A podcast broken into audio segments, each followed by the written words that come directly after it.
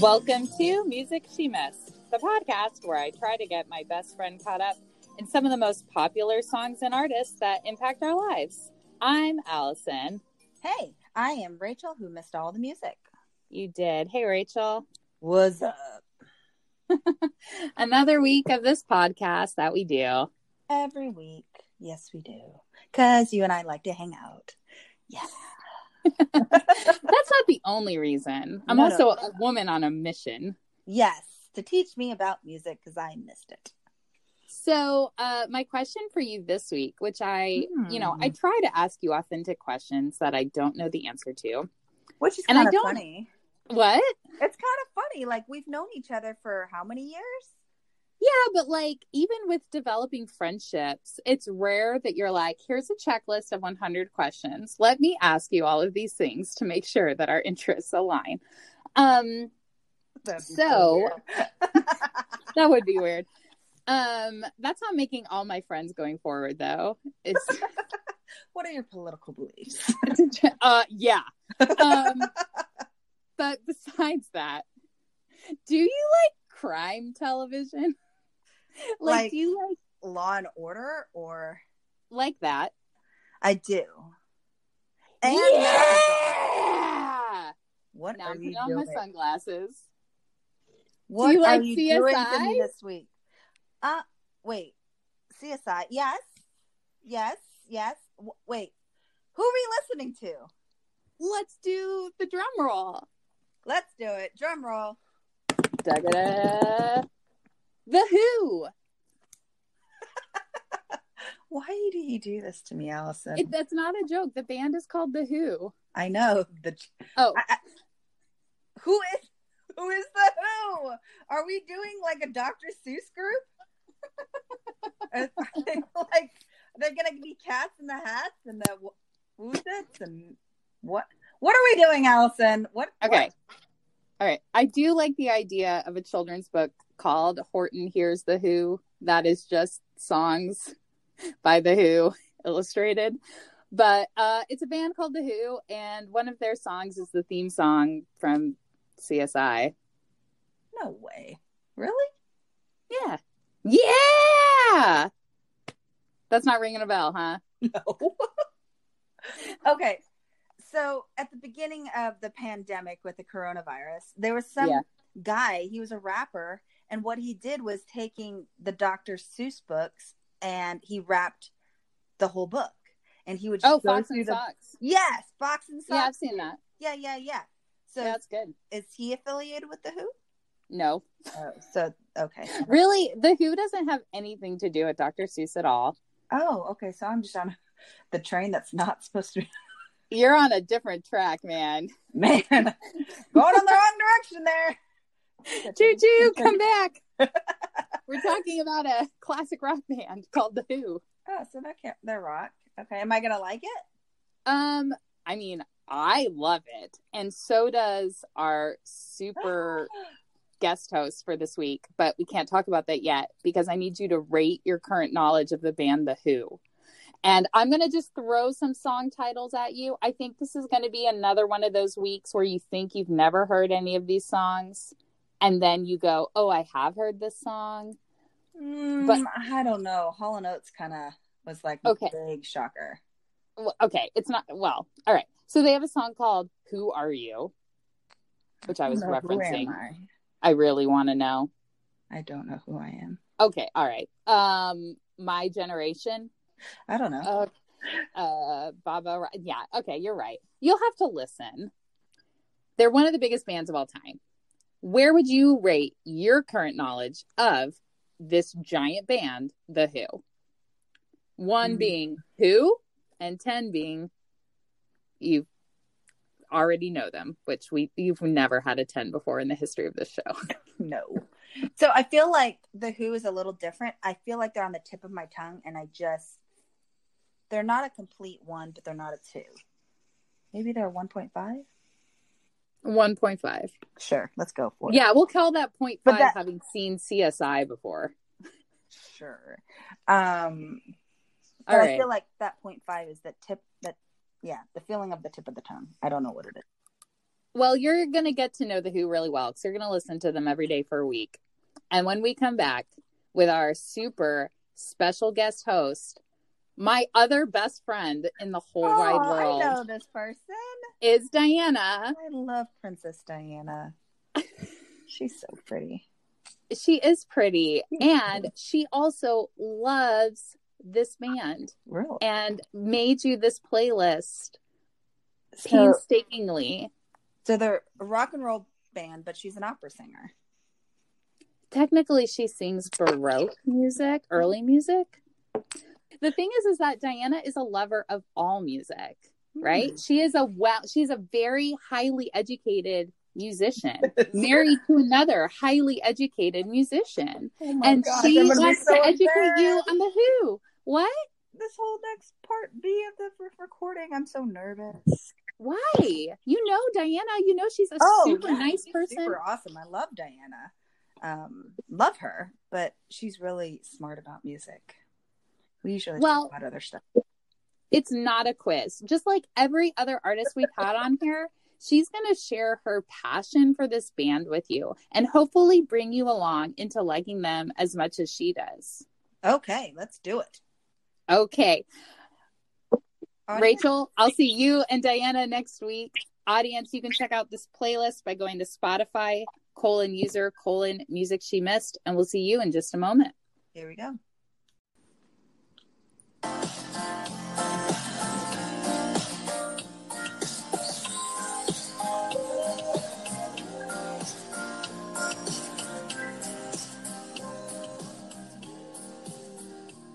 Welcome back. Rachel, you spent the last week listening to the legendary rock band, The Who. The How'd Who. it go? The Who. What? Where? One week. Okay. How long has it been? We're still in a pandemic. um, well, thankfully for me, right in this moment of this pandemic, I have two of my best friends in the room right now. You and our special guest host from this week, Diana. Yay! Hi! Yay! So, um, Rachel, I'm curious, just real briefly, how was your week listening to The Who? Um, it was filled with um, my husband commenting, "Hey, I've heard this song a million times. Oh, I've heard this song here and here and here in my life." And I'm like, Mm-hmm. "Huh? And how long have we been married? And how long? Why haven't you shared this with me? I don't know." Yeah, unfortunately, your husband is not as dedicated to your musical education as I am. Well, he used to play a lot of rock band back in the day, so I'm surprised I didn't catch on back then. So, All right. yep.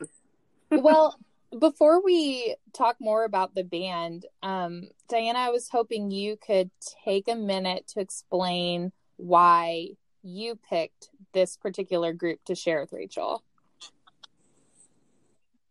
Well, the reason the Who first came to mind, it all comes down to my Mhm. dad.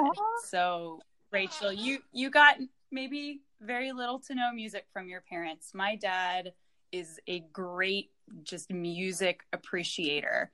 And he this is of course in like the heyday of when he was really really into music, but he he really introduced me and my brother and sister to anything classic rock.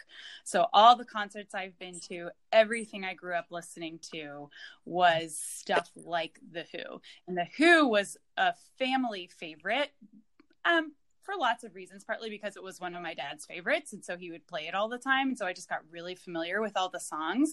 But then he would take time to like explain a song to us or like tell us something he thought was cool. Or like we would all listen to Tommy together, the whole rock opera. And like we all knew it and growing up. And it was just like, it's kind of weird when like thinking back, you know, but at the same time, it was, it was something we really bonded over. And me and my siblings, we all have a huge appreciation for this kind of music. So yeah, anytime you guys have me back will probably be something from the 60s or 70s or maybe bleeding into the 80s. And that's like that and like 17th century music. Those are my jams. 17th You know. century. I was about to say, I was like, regular opera to rock opera. yeah, basically that's the tie-in right there.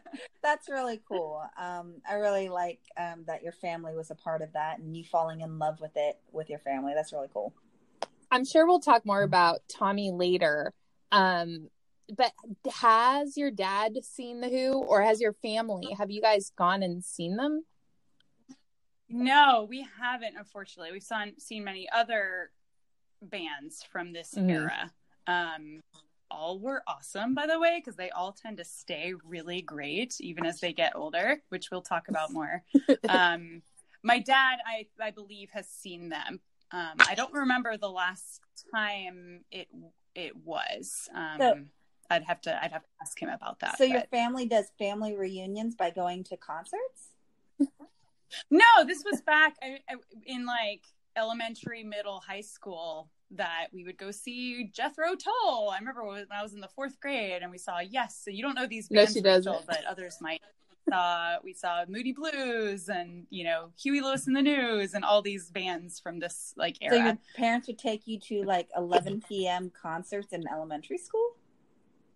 They cared Yes. about her There- music there's a story behind that. If you ever Wow. yeah, if you ever do a Jethro Tull episode, there's a story behind it, specifically why that was a family event. Wow. I was always put to bed. Even when there was kids playing in the, in the These were special still. occasions. It's a special occasion. That's right. Mm-hmm. So, um, thanks, Diana. Uh, Rachel, I'm sure that as you listened to the music this week, you had some questions. Are there some about like the origins of the band that we want to kind of jump right into? So I have a thing. Are they from England? Because one of the album covers, one of the guys is wearing like a a Union Jack kind of jacket coat ish, and then there's moments are where indeed. I sort of hear a British accent. And uh, my husband grew up in England, and so when he gets tired, he actually has a British accent, and so um, that's where I kind of heard it. yes, they are indeed from Oh. England. And they're part of that time them. period that we have talked about, Rachel, in the past, like the Beatles and the Rolling Stones, who took. American rhythm Mhm. and blues and Britishified it and then came back into the States. So Yeah. are They are right they like them. technically back into England, or have they kind of expanded into the states and now here to stay? Or I don't know. Would it be easiest to just talk about kind of like where they Yes. came from, what Go happened? Would that yes. help? Cool. So the the there are four guys in the band. Um, so you have Pete Townshend, who's the guitarist, John Entwistle is the bassist, Keith Moon is the drummer, and Roger Daltrey is the singer. So um, the Pete and John grew up together. They went to school together, like public school together. And Roger Daltrey also went to their school, but was a little bit older than, than them and got like kicked out of school for doing something and went off and started working in a factory. Uh, but basically, he started up a band and recruited John, who then got Pete involved, and then that evolved into what eventually became the Who. I did hear or I read somewhere that like I think literally Roger just saw John walking down the street with a bass and was like, "Hey, I need a bassist. You know, want to come audition for my band?" And that's how it happened. you know, that kind Band of thing. hookup stories Um, are so so, they- weird. Yeah, and they're all in this like small town outside of London, you know what I mean? And and they basically just like made it happen. And Pete went to art school. Um, so he was kind of doing this graphic design art school thing alongside of playing in this band, the Detours. And then as they got more serious and got management, and um, that band became what is now the Who. Um, one of their early managers kind of got them plugged into the mod movement in London. Do you know anything about that? Uh, Have you heard of mod before? isn't that like bell bottoms? No, it's a little earlier, but you're right to think that it's fashion related. It's like a it's like a movement that started with this particular group of young guys in London and it was all related to like high fashion and they would drive scooters and listen to j- like like new jazz and and like certain types of music and so their early manager decided them to market them for this they would like in their early shots you can see they're dressed in these like tailored suits and they like have this real like what's this classic now classic mod I have a question about Um, that because I was reading about them too and saw that maybe they were playing jazz or that jazz was part of their early music. It definitely cool. was. Pete's yeah, yeah. Pete's dad was a jazz musician and his mom was a singer. And he originally played the banjo, and John Entwistle originally trained on the French horn and was in like a young orchestra and all this stuff. So you might have noticed on a couple of the tracks that there's some horn, and it features heavily in Tommy later as you get into that. So they're they're multifaceted. Um, but yeah, definitely a heavy jazz influence um, to to their early stuff. Um, and so as they started to get bigger and bigger, and they were playing more gigs in in and around London mostly, and there's one particular time where they were playing at this club called I think it was like the Railway or something like that, and I guess the stage had a kind of a low ceiling, and so Pete Townshend, who is sort of famously, you know, jumping around and like, you know, doing all these moves and swinging his arm, well, he banged his guitar on the ceiling. And the audience like laughed and kind of freaked out. He got mad and smashed his guitar. Is that the, the stage, first- And the Is that the first guitar smash? Yes. Really? This is the first guitar guitar smash. So they ah. loved it. And so like people kept coming back to see them at this club because they wanted to see him smash up more of his stuff. And so apparently Keith Moon, the drummer, like the next week kicked over his drums like kind of in solidarity and it became one of the things that they were known for especially in the early days was smashing up their equipment and it was actually like a, a form of art like this auto-destructive art which is supposed to be like finding art and the destruction of things and there's more a lot more to it than that but but it became one of these things that people loved about their act was this like kind of rebelliousness back in the Wow. day That's- so, um, so That's that kind of- wild. That's uh it is it is wild for the 60s Rachel, what is your uh you, you have a look of confusion on your face. I'm just thinking about how much money they spent on all those guitars and equipment and Totally. Well, and actually, that is a that is a theme for them in the early days of the band, and honestly, throughout a lot of their career, was they were strapped for cash. well, yeah, they were destroying their the instruments. whole time. And not just at the beginning when they were up and coming for a long time, partly because they were being super destructive of their very expensive equipment, and partly for other things of dealing with like royalty issues with former producers and stuff Mm. that they kept having to perform live way more than most other bands because that was how they could make money because they weren't making enough royalties off of their recordings because of some snafu with with their former producer so that's one of the reasons they became such an amazing live band and they're still to this day known as one of the best live acts ever in rock because they're so energetic and they just got so they good got at those it. ten thousand So hours of practice in uh, real fast. yeah they had to just to like feed themselves That's funny. Rachel, and I, I noticed Yeah. that you had some questions about some of the musical instruments that appeared on the tracks. Yeah, so I I did notice some of the instruments that you were mentioning about things of just maybe the beginning of that one song, Babe O'Riley. Uh, baba uh, o'riley yeah. uh-huh What instrument is that in the beginning? Because he kind of goes on it for a while. hmm Yeah, so that's that's a very Pete Townshend thing. He wrote most of their songs. Um, he was the big kind of creative mind behind the, most of their music.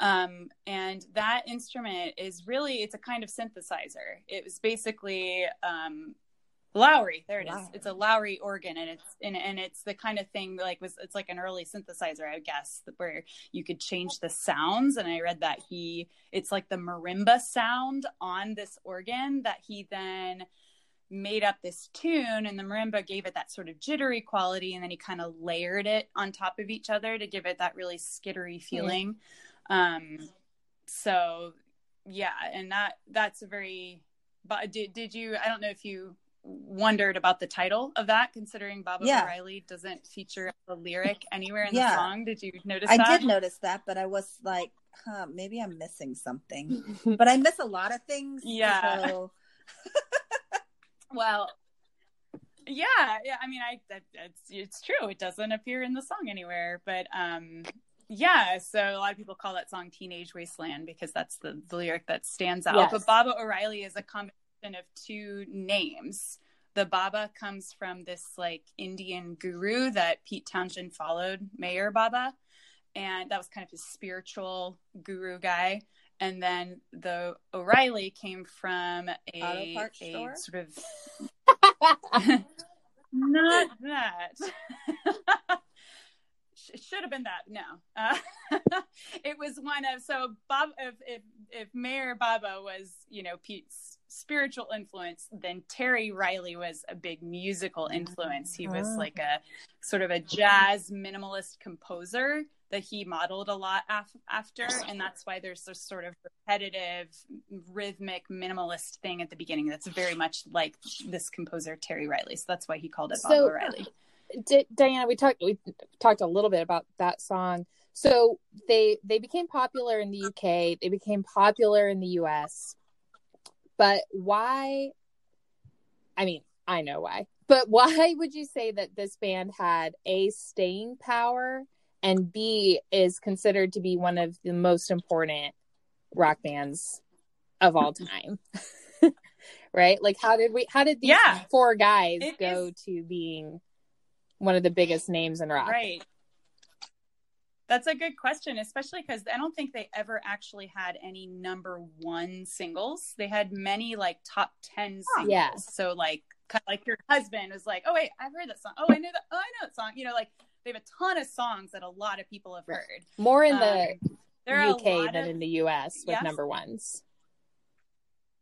yeah i guess and, and uh, often that would Yeah. happen um i think i think that that's one of the reasons that they're so influential because they really really are is they did a lot of innovative things both in their live performing like we talked about they did all this like very sh- they did a lot of showmanship. They're very um exuberant but at the same time being really tight musically also so they really perfected their live act. I'd say a lot of it also has to do with their songwriting. Pete had a very he's he's very um he was very and is he's still alive is is very literary. So writing lyrics and he wrote poetry he wrote short stories. He's done a lot of he even ran, he like had his own publishing house for a while and worked as an editor in a big london publishing house Oh, for a while. So there's that side which is very artistic. And then of course musically too he was constantly like stretching himself musically and creatively to do things like and we haven't talked about this much yet but create a new genre essentially of a rock opera. Or like a or he called it also a song cycle which is actually a classical thing. Um, of a, basically a group of songs where when you put them together have some sort of thematic thing tying them together or narrative thing in some cases. For example, Um, like and- a, a pastoral symphony that kind of tells a story or evokes. Not not exactly i'm thinking more specifically about Oh. vocal music where composers would write whole sets of songs Gotcha. that might like walk through someone's life or something like that Um, and so that's kind of what he did. And that was a whole new thing in rock. So he was one of the first to to do sort of these concept albums where it would be more than just, oh, we wrote a bunch of songs we hope are hits, Mhm. but it's something, you know, that they're trying to say or something they're trying to do a different a different angle, you know, every time they would put out an album, that kind of That thing. is one of the so yeah, that's think- one of the hard things about doing our show, Rachel, the way that we do it is that you don't get a whole Mhm. album, you don't get a full concept. Um, you get Yeah. the hits, you get the songs people know, and that's probably the most beneficial Mhm. to you. And if when you find the artists you like, you know, to go back and listen to those concept albums is probably the way to go. Yeah, But- Beyonce did. I mean, because they they did Beyonce did those concept albums, right? Lots of artists we've covered have done those concept Mhm. albums. And this is kind of the beginning yeah uh, like the, the who wasn't the only ones but they were certainly one of the early ones and they were one of the ones to probably to kind of push it along. Um, and they did they did things that are really kind of amusing that i haven't spent a ton of time delving into but like they have one album where they purposely like made up a whole bunch of commercial jingles and fake ads to play in between their songs. It's called The Who Sells Out. So there's all these like hit songs and then there's all these like goofy jingles they've That's made up. awesome. You know, it's like yeah, they did and they so they have a lot of really clever creative stuff and they're just kind of constantly creating, you know. So are they still together? sort of um they so so they they stayed you know um making new music and touring a lot through the 60s and well into the 70s um at one point um keith moon had an accidental overdose of a medication he was prescribed um, to combat his alcoholism and he died unfortunately um, right tour. They all had their bouts with various substances and vices. and, Also, like know, a lot of artists we've studied. as many as many did.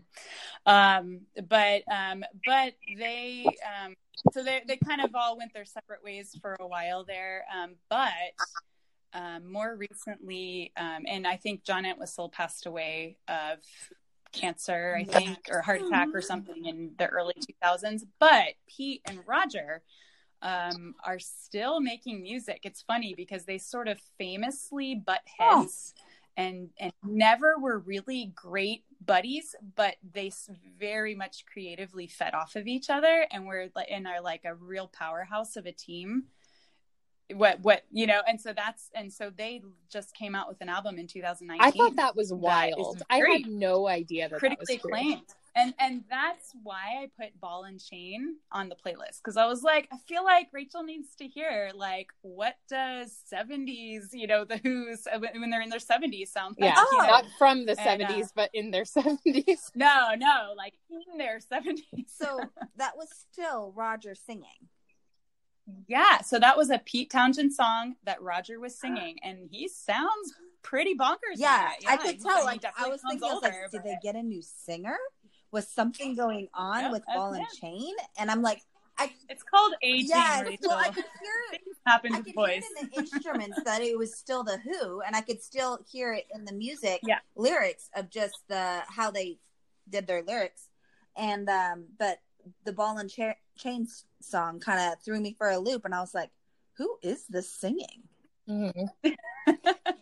Yeah, so that's their single from their 2019 album. That's Wow. wild to me. So I also read that Yeah, they were it's pretty that they never even got, came into the same room. That they just recorded it like totally separate from each other. which is like I think it's awesome. Like they definitely like respect each other, but they don't really get along, and it's really funny to like read about the two of them, just big, big creative personalities. And at one point, I think early on, Roger got kicked out of the band because he was kind of the dictator at the Mm. beginning, and he was really, and they kicked him out at one point, and then brought him back in, but with the the caveat that he can't take over. Mm. Um, from then on, things were a little bit more evenly spread, and they got better management too. I think I'm sure that helped. But So, Diana, before we talk about Rachel's favorite songs, we've talked about Tommy a couple times. I was hoping you could, I was hoping you could talk about that, and then also um, their other like biggest album. yeah, Tommy is the the rock opera they're most famous for, and it's a project that um, Pete Townshend came up with. He just had an idea. Wouldn't it be cool to make a story about a kid who's you know deaf and blind and can't speak, and like what that would be like? Um, so he developed this whole story about this this character, Tommy Walker. And the song that Um, Rachel heard is Pinball Wizard. Which is the the big single from from that because Tommy was a pinball wizard in addition to being you know a deaf deaf dumb and blind boy right? Um but there are a lot of there's a lot of interesting music. They really developed a lot musically in that album but it tells this whole big dramatic story of of Tommy and and I don't need to go into the whole plot but it goes into a lot of spiritual things and just a lot a lot of different subjects and they're they're um they did a lot of developing of that project once they finally actually it's funny because pinball wizard was written after most of the rest of it because they realized they didn't necessarily have like a radio Mhm. hit and so Pete decided, or so maybe the manager suggested, I don't remember, it was like, maybe you should try to write a song. And, and, and I think they were trying to, hoping to get a good review of the album. And they thought, well, we better write a hit song so that we'll get a good review. And that's exactly what he did. He wrote Pinball Wizard, threw it in the middle of the album, and they loved it. And it was like this huge hit. and so it worked. Um, but it was big critical success. They ended up orchestrating it and touring it with different orchestras. Then they ended up making a movie of it, um, which is pretty good and won Roger Daltrey a Golden Globe nomination Wow. for playing Wow, I didn't know that. in the movie. And it has like Tina Turner in it. It has um Rachel, do you know who Oh, Tina uh, Turner what's is? a Oh, little bit. okay. yes. You know Oh, she's a person. That's awesome. It has Elton John's in it, um, a bunch of other uh, people. Huh. Um, I'm blanking on some names at the moment. Oh, Ann-Margret. I don't know if you know who Ann-Margret is. She was the mother, and um, so then they they so they toured that that album. They toured Tommy extensively, and that's where the, I think m- more people got drawn to them, and I think that has a lot to do with their staying power Mhm. is because that was such a successful not just the album and the music but the touring show was so exciting and and they did it was such a just a, such a unique thing they played a lot of it at woodstock um and so yeah they just gained a lot of fans that way i think That was another thing I was hoping you were going to mention is that they were at Woodstock. They are kind of like a um like in important musical moments and influencing artists over the past how many years is that now? 650? A lot. a lot less many decades um but even in uh 2010 they like played in the super bowl Mhm. and a couple years later for the world cup or the olympic no probably the olympics the olympics that yeah sounds right so there's still a big deal. Also of course in the hall of fame uh you know the where you know the old rock and roll hall of fame rachel that you have been to. You know, that you know. they're in there. Um and yeah are just widely regarded as very influential. Mm-hmm. And they also like a lot of their individual style, like musical style, was also very influential. Like Pete played his guitar in a particular way where he combined lead playing, which is, you know, more melodic, with rhythm playing, which is more of the strummy stuff. And he famously combined those two. He wasn't the only one or the first one, but he did it and kind of ran with it. And because a lot of bands would have two guitarists doing those two Right. separate jobs. And he famously did both of them. Um, and that's one of the things that was that's really interesting about his stuff. Same kind of deal with John Entwistle on bass. He also famously took the bass and made it more of a lead instrument and played more melodies on it, took it up higher and like was more front and center. And then the same could be said about the drummer, Keith Moon, who is again famously virtuosic and exuberant. And he was the guy that was like always twirling his sticks around, throwing them up in the air, and like doing all this wild stuff. He had this giant drum kit and he was very athletic on the stage because he was like doing all this you can look up videos is like super wild. And then then you have roger this crazy awesome singer who's just all over the place too. And so the, again they're very very exciting to watch and they they all kind of took their individual instruments really far too. So rachel i'm, I'm actually curious because when um, off air last week you expressed a lot of concern about this week and listening to their music. You weren't sure that you were going to like it. And i and i encouraged you um, to to say this is energetic music, right? Like everything Diana's talking about, their energy on this stage, right? This performance, and to to listen to the music with a high energy attitude and like a high energy, um, in a high energy atmosphere. I'm curious as you were listening this week and you were kind of picking your likes and dislikes, were you able to connect with some of that energy? Uh, I would say a little bit. A little but bit. now that Diana has like explained to me that they're very, you know, outgoing with their instruments and all over the stage and they're entertainers, like now that's kind of clicking because when I heard the music, I was listening to the music. But after hearing the music, I was like, okay, there's some sound that is hitting at the minute marker of such and such. I am holding my ears shut and but then there's moments where, oh, I really like these lyrics where I can see where Pete, the artist, is really coming out, where he actually he really works on them, and then some of the storyline, and I think that's really why Pinball Wizard was probably one of my favorites because it was such a fun song to listen to, but also it's told the story and it was fun. I liked it. So Well, so why don't we why don't we talk about the songs that you like and dislike? Because I think that most of the questions that you have remaining are specifically about specific songs. Does that sound right? yes. Okay. So why don't we start with what you don't like? Because let's end on a high note. Get that. out. Yeah, um, I almost liked which yeah, the song is over. I almost liked that song. Um almost. It was the two minute, 30 second mark where this high pitched sound, oh my goodness, it came over me and it, I died. I died every single day. It's high pitched sound. I can't even picture what, what I, exactly I you're was talking listening about, to but the I'm also soundtrack and I remember listening to that song and going, "Oh, Rachel's gonna like this one," and then hearing like the me like in the background, whatever it was, and going, "Nope, Rachel's not gonna like this song." I like knew it.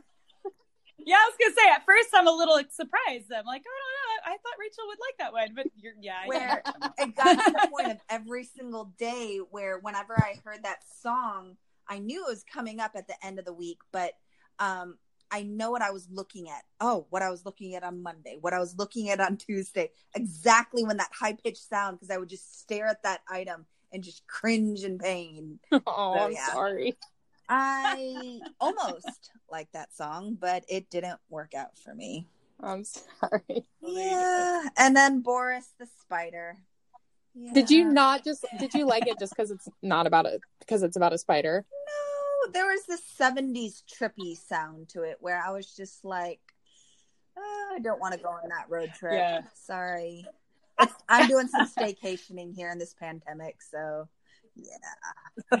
I actually That's definitely like a joke song. I could see that in the lyrics, but I don't like spiders. Not even a joke. Like, um, I was cleaning out my daughter's um room and helping her out, and she had this like, you know, those black ring spiders um that you Yes. get at Halloween, and I don't know, it just I guess fell behind her desk. And so I'm cleaning out her desk and helping her out, and I see it there, and I think it's real. I am screaming, running out of the room. My husband works from home, so he's like thinking something has happened because, yeah, things have happened. And yeah, it was just a little Halloween trick or treat. well, at least I mean, at least it's about the spider getting squished, right? I mean, but he didn't get squished fast Yeah. enough. That's the problem. Well, the that song was written by John Entwistle, the bass player. He wrote a few songs. He wrote several songs and and ended up doing like at least one of his own albums of of his own stuff. But he is sort of known for like h- having this kind of dark, twisted take on when he writes songs. Yes. and so this was a joke song written. I read somewhere that it was like he'd been hanging out the bar with the guitarist from the Stone Rolling Stones or something, and they were just joking around about like funny names for animals. And he came up with Boris the Spider and like wrote this weird song and sang in this weird voice. And now, which apparently has influenced a lot. Like Aaron was just pointing out, a lot of like like punk rock and metal and stuff was with this this kind of dark twisted humor Mm. Side. And actually there's a couple songs in tommy that are kind of that are have disturbing subject matter that relate to the the storyline of tommy that pete requested that john write because pete was not comfortable like writing these songs about some of these kind of dark twisty characters. And so john wrote those for whatever reason he was good at like finding these odd like Hmm. I- things and and and run with it. I just think it's kind of I, I again it was a thing when I was a kid, you know, we're all like, Dad, play Boris the Spider because we thought it was. I just want to say I just want to say that um I I associate with John. I understand what it's like to be the person who's dark and funny.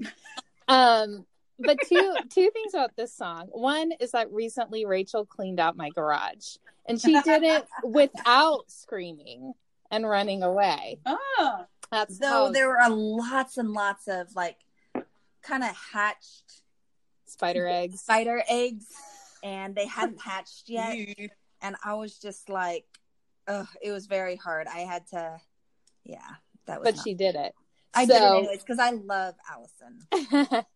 um, what And a the- friend! I'm telling you. the second thing is that Rachel, um, right before this, I was talking with Diana. I was like, why, you know, I was telling her, she was like, do you think Rachel will like it? And I was like, she won't like Boris the Spider because I know you hate spiders. And then I was like, why didn't you put Happy Jack on there? There's a song called Happy Jack, and it's very happy. Oh, I And think I um, probably would like it. it, it, yeah, so look that one up. Well, you got the Diana playlist, not the Well, Rachel playlist. Fair enough. And you know what, Diana, you're exactly right because like you you are sharing your your passion. But Rachel, if you would like to um remove spiders and put in Happy Jack, I just didn't want to mess I with it because you know, 2 weeks ago I messed up with someone's playlist and made it worse. So I'm keeping my hands out of it. I I would approve of Okay. that change. I would I would be okay with that. We can make that switch. Um Yeah. were there any other ones you didn't like, Rachel? So, question because of all that, did John write the song behind Blue Eyes? Uh, no, I don't think so. Mm-mm. Who wrote behind Blue Eyes? Because whoever did, Pretty. You don't like them. I didn't like the lyrics. What didn't you like about it? um, I like Blue Eyes, but this one just didn't make me fall in love more with Blue Eyes. And it was Is like that the goal? I don't know. If yeah. it's the goal to make Rachel like the music, then yeah. Because I missed it, so you're, I gotta love it. I, I gotta guess. I don't know. Comments But about that like song? it. Well, this Comments about that song, Diana? um this was um a Pete song, and this is so there after after he wrote Tommy, um he began this other project that he had a really specific idea for called Lifehouse. And it was another sort of concept rock opera, had a storyline, but it was it was more I I still can't figure out what it was really supposed to be about. I've read, tried to read about it a bunch. It's very again very spiritual. There's particular characters that go on this particular journey, and it kind of got it just got too confusing. And finally, the band was like, "This isn't working. It's too confusing. We don't know what's going on." And he finally abandoned it. But a bunch of the songs he wrote became their next album, which was "Who's Next," which is like The, most best famous, the biggest album. album. The most famous has the most famous songs on it so this was it was apparently sung by the villain in the story Oh. i don't oh. i couldn't tell you what the story is but that that's why it's kind of an off like Oh, interesting. because yeah like like that he was he felt like he was a good guy but he was sort of forced into being a villain and this is his song kind of thing Mm. um and so that might be what you're react like part of what you're Hmm. reacting against is it's coming from a different point of view it's from a it's from a character Yeah. you know it's not i mean of course it's drawn from things in pete's life and stuff too but it's it's from a character in this story he was trying to create That's so cool. On that specific album, is I Can't Explain. Is that one from that album? Mm-mm. No, I can't explain was their very first single back at the very beginning of when they became the Who. So, So, that was from the first huh. album. So, how who named the Who? The Who? Uh they they did. How? Uh it was they were they before this um they their first iteration I think they were called the Detours Yeah, that's what I heard. and then when they became a mod band they were called like the i don't remember it was like the high lifers or the the I, I didn't write that one down because I didn't think it was interesting. But oh, the High Numbers that was their name. And then at one point they were like, their like records didn't make it, and they're like, forget this. They decided to change their name, and I think they were just tossing around ideas, and they thought the Who sounded cool. It's almost like a joke. Like it's I kind of like, oh, over trying to be funny. It's like, oh, I'm listening to the Who. The Yeah. Who, like that joke, probably in Yeah. 1960, whatever, was fresh like and funny. funny and interesting. Knock knock. Aren't you glad I didn't say banana? oh, the next album by The Who should be called Aren't You Glad I Didn't Say Banana? Okay, so Oh, Rachel, let's talk about a few of the songs that you did like. What were your favorites? I know you had a lot on your list, but Um, so I want to kind of backtrack a little bit, just a little. Um, when I saw the Pinball Wizard um album cover, I see four guys in the picture, but then it goes from on their cover to the next album, and I see seven guys, seven people. The- Are you talking about the album of Tommy? The cover where it's like a blue grid and they're like faces in the grid. Is that what you're yes, talking about? and it's like they're holding up their one hand, but they're and they're showing their Yeah. face, but it's not like they're showing the rest of their bodies. Where are they getting these extra people in their lives? It's Who it's it's just the four of them. It's just different pictures of the four of them. That that art artwork was created alongside the creation of Tommy because again, this is a very this concept album, this whole rock opera thing they were trying. It was very curated, and so they had a specific artist who did the album artwork. Um, I I wrote it down somewhere. Um, but um and so there was a specific reason that they chose to do it that way and it had to do with the fact that tommy was was blind and couldn't relate to his environment so that's why they all had their hand out. You know what i mean? It was very um, conceptual and had to do with the artistic vision of the album and of the cover artist um, and all that stuff. So um so yeah so it's not seven people it's still the same guys it's just more about the concept of the album and less about the who in but that that's case. a song you really liked, right, Rachel? Yeah, I did. I like that one. The Pinball Wizard was probably my number one Okay, um, song. Um, but also I liked My Generation. that's a good I one feel- too. I feel like I might have heard that song, but I don't know where. Where I Everywhere? have heard that song? Oh, Diana, It's can you think of places super in pop culture where that song has popped up? probably probably Commercials. like commercials and like all kinds of that Yeah. kind of thing yeah i feel like it's been on commercials Probably for since sure. the '90s, you know, yeah please. car Yeah. commercials or tech commercials or yeah. that one has sort of a funny inspiration. Apparently, it was partly inspired by the story that Pete Townshend's car was towed one day by the Queen Mother who lived in his neighborhood and was going on her daily drive and was offended by the appearance of his like 1935 Packard car parked on the side of the road and had it towed and th- he got really mad and this was his like ah, Yeah, know, one of their angry. because he was really young and and um and I've, and I've also heard you know the the stuttering sound that Roger does in the singing. I've heard a couple things about that. Heard read um that it was possibly meant to mimic like somebody who was on speed, Mhm. you know, like stuttering with their speech. But I also read elsewhere, which sounds also very possible that that Roger hadn't rehearsed it a lot before they were recording and he was trying he was trying to get the lyrics to fit with the music and the first time he did it he kind of stuttered like that to get it right and they thought it sounded cool they were like run with it That's awesome. so you know probably some combination of those things I love that song. It's a I do classic too. rock hmm at the max. What else did you Mhm. like, Rachel? I also like the lyrics. Um, I thought some of the lyrics, um, I could hear the artist wanting to speak and really painting the specific picture and really not allowing the picture to be completely drawn, but wanting those that who heard the um, the artist's work to be able to make their own determination from it. And so um, I Mhm. can see for Miles and Love Mhm. Reign Over Me were those two songs that really kind of jumped out at me this week, and um, and it was through their lyrics that really jumped. So I like both those too. I like them.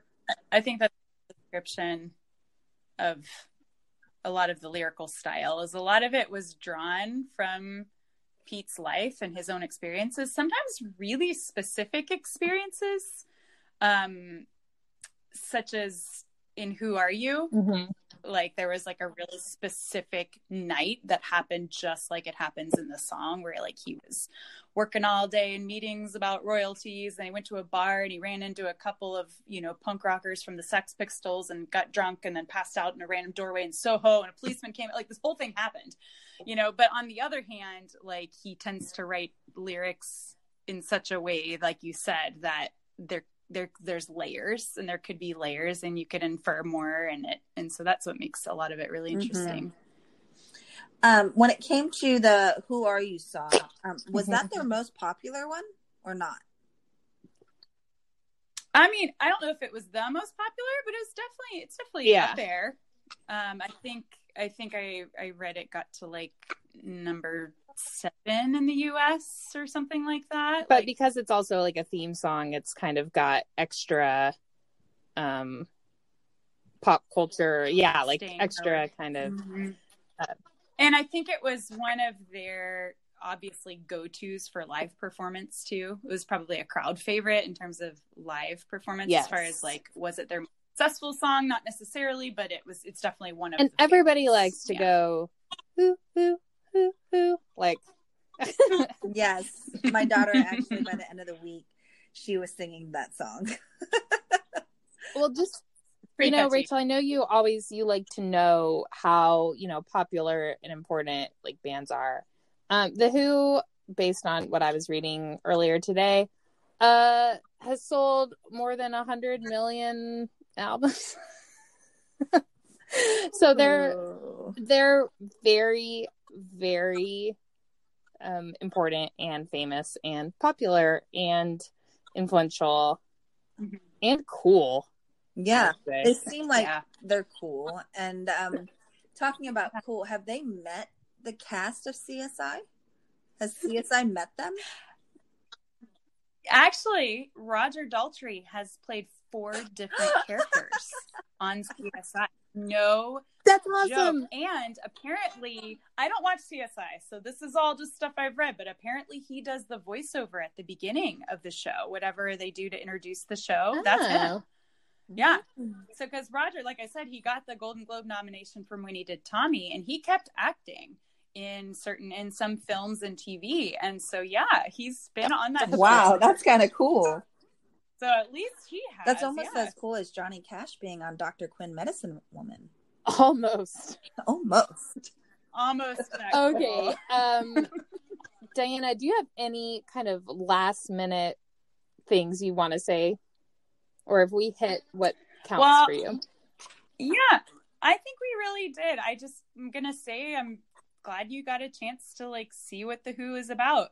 And like I said, it's always been one that's stuck with me.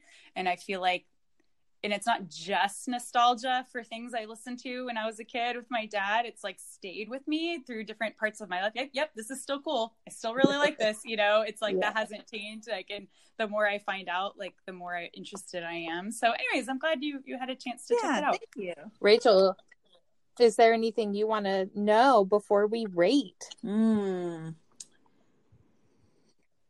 I can't imagine knowing, you know, who played the synthesizer on song number four or whatever will impact you.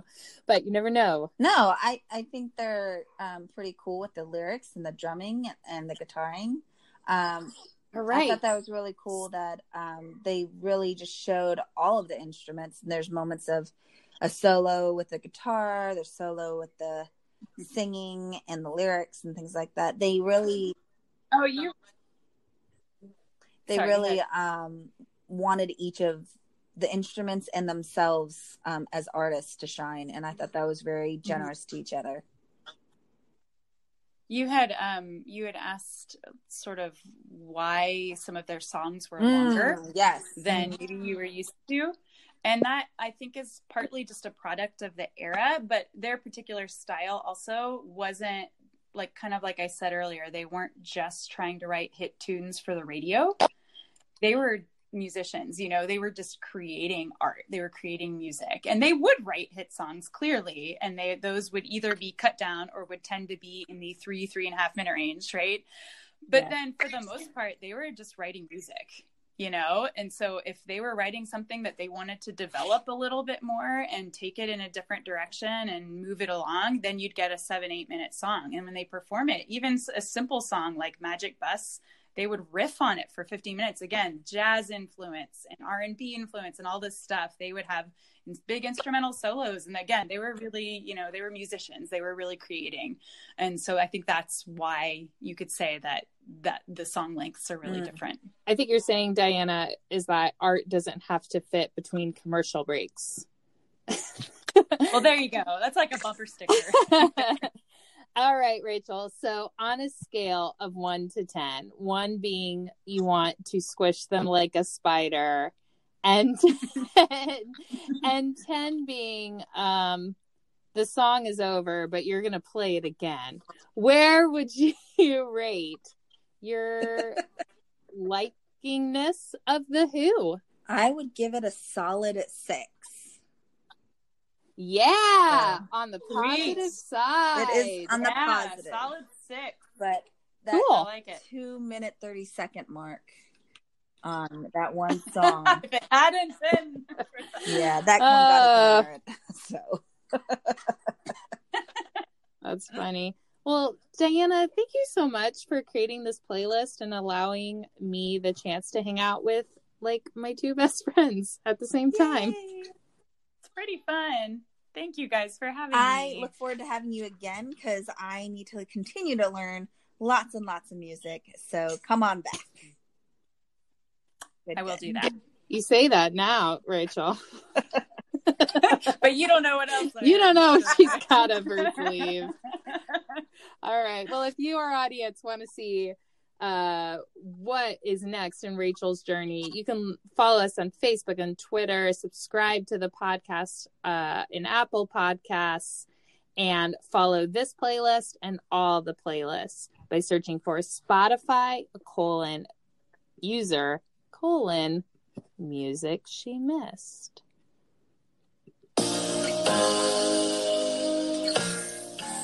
Thanks so much for listening. Thanks so much and have a great week. Bye. Bye.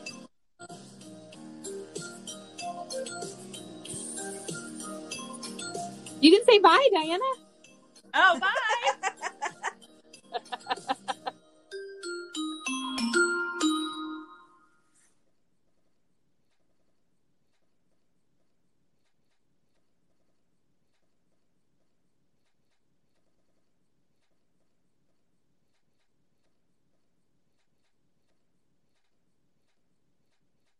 We're done. Ah,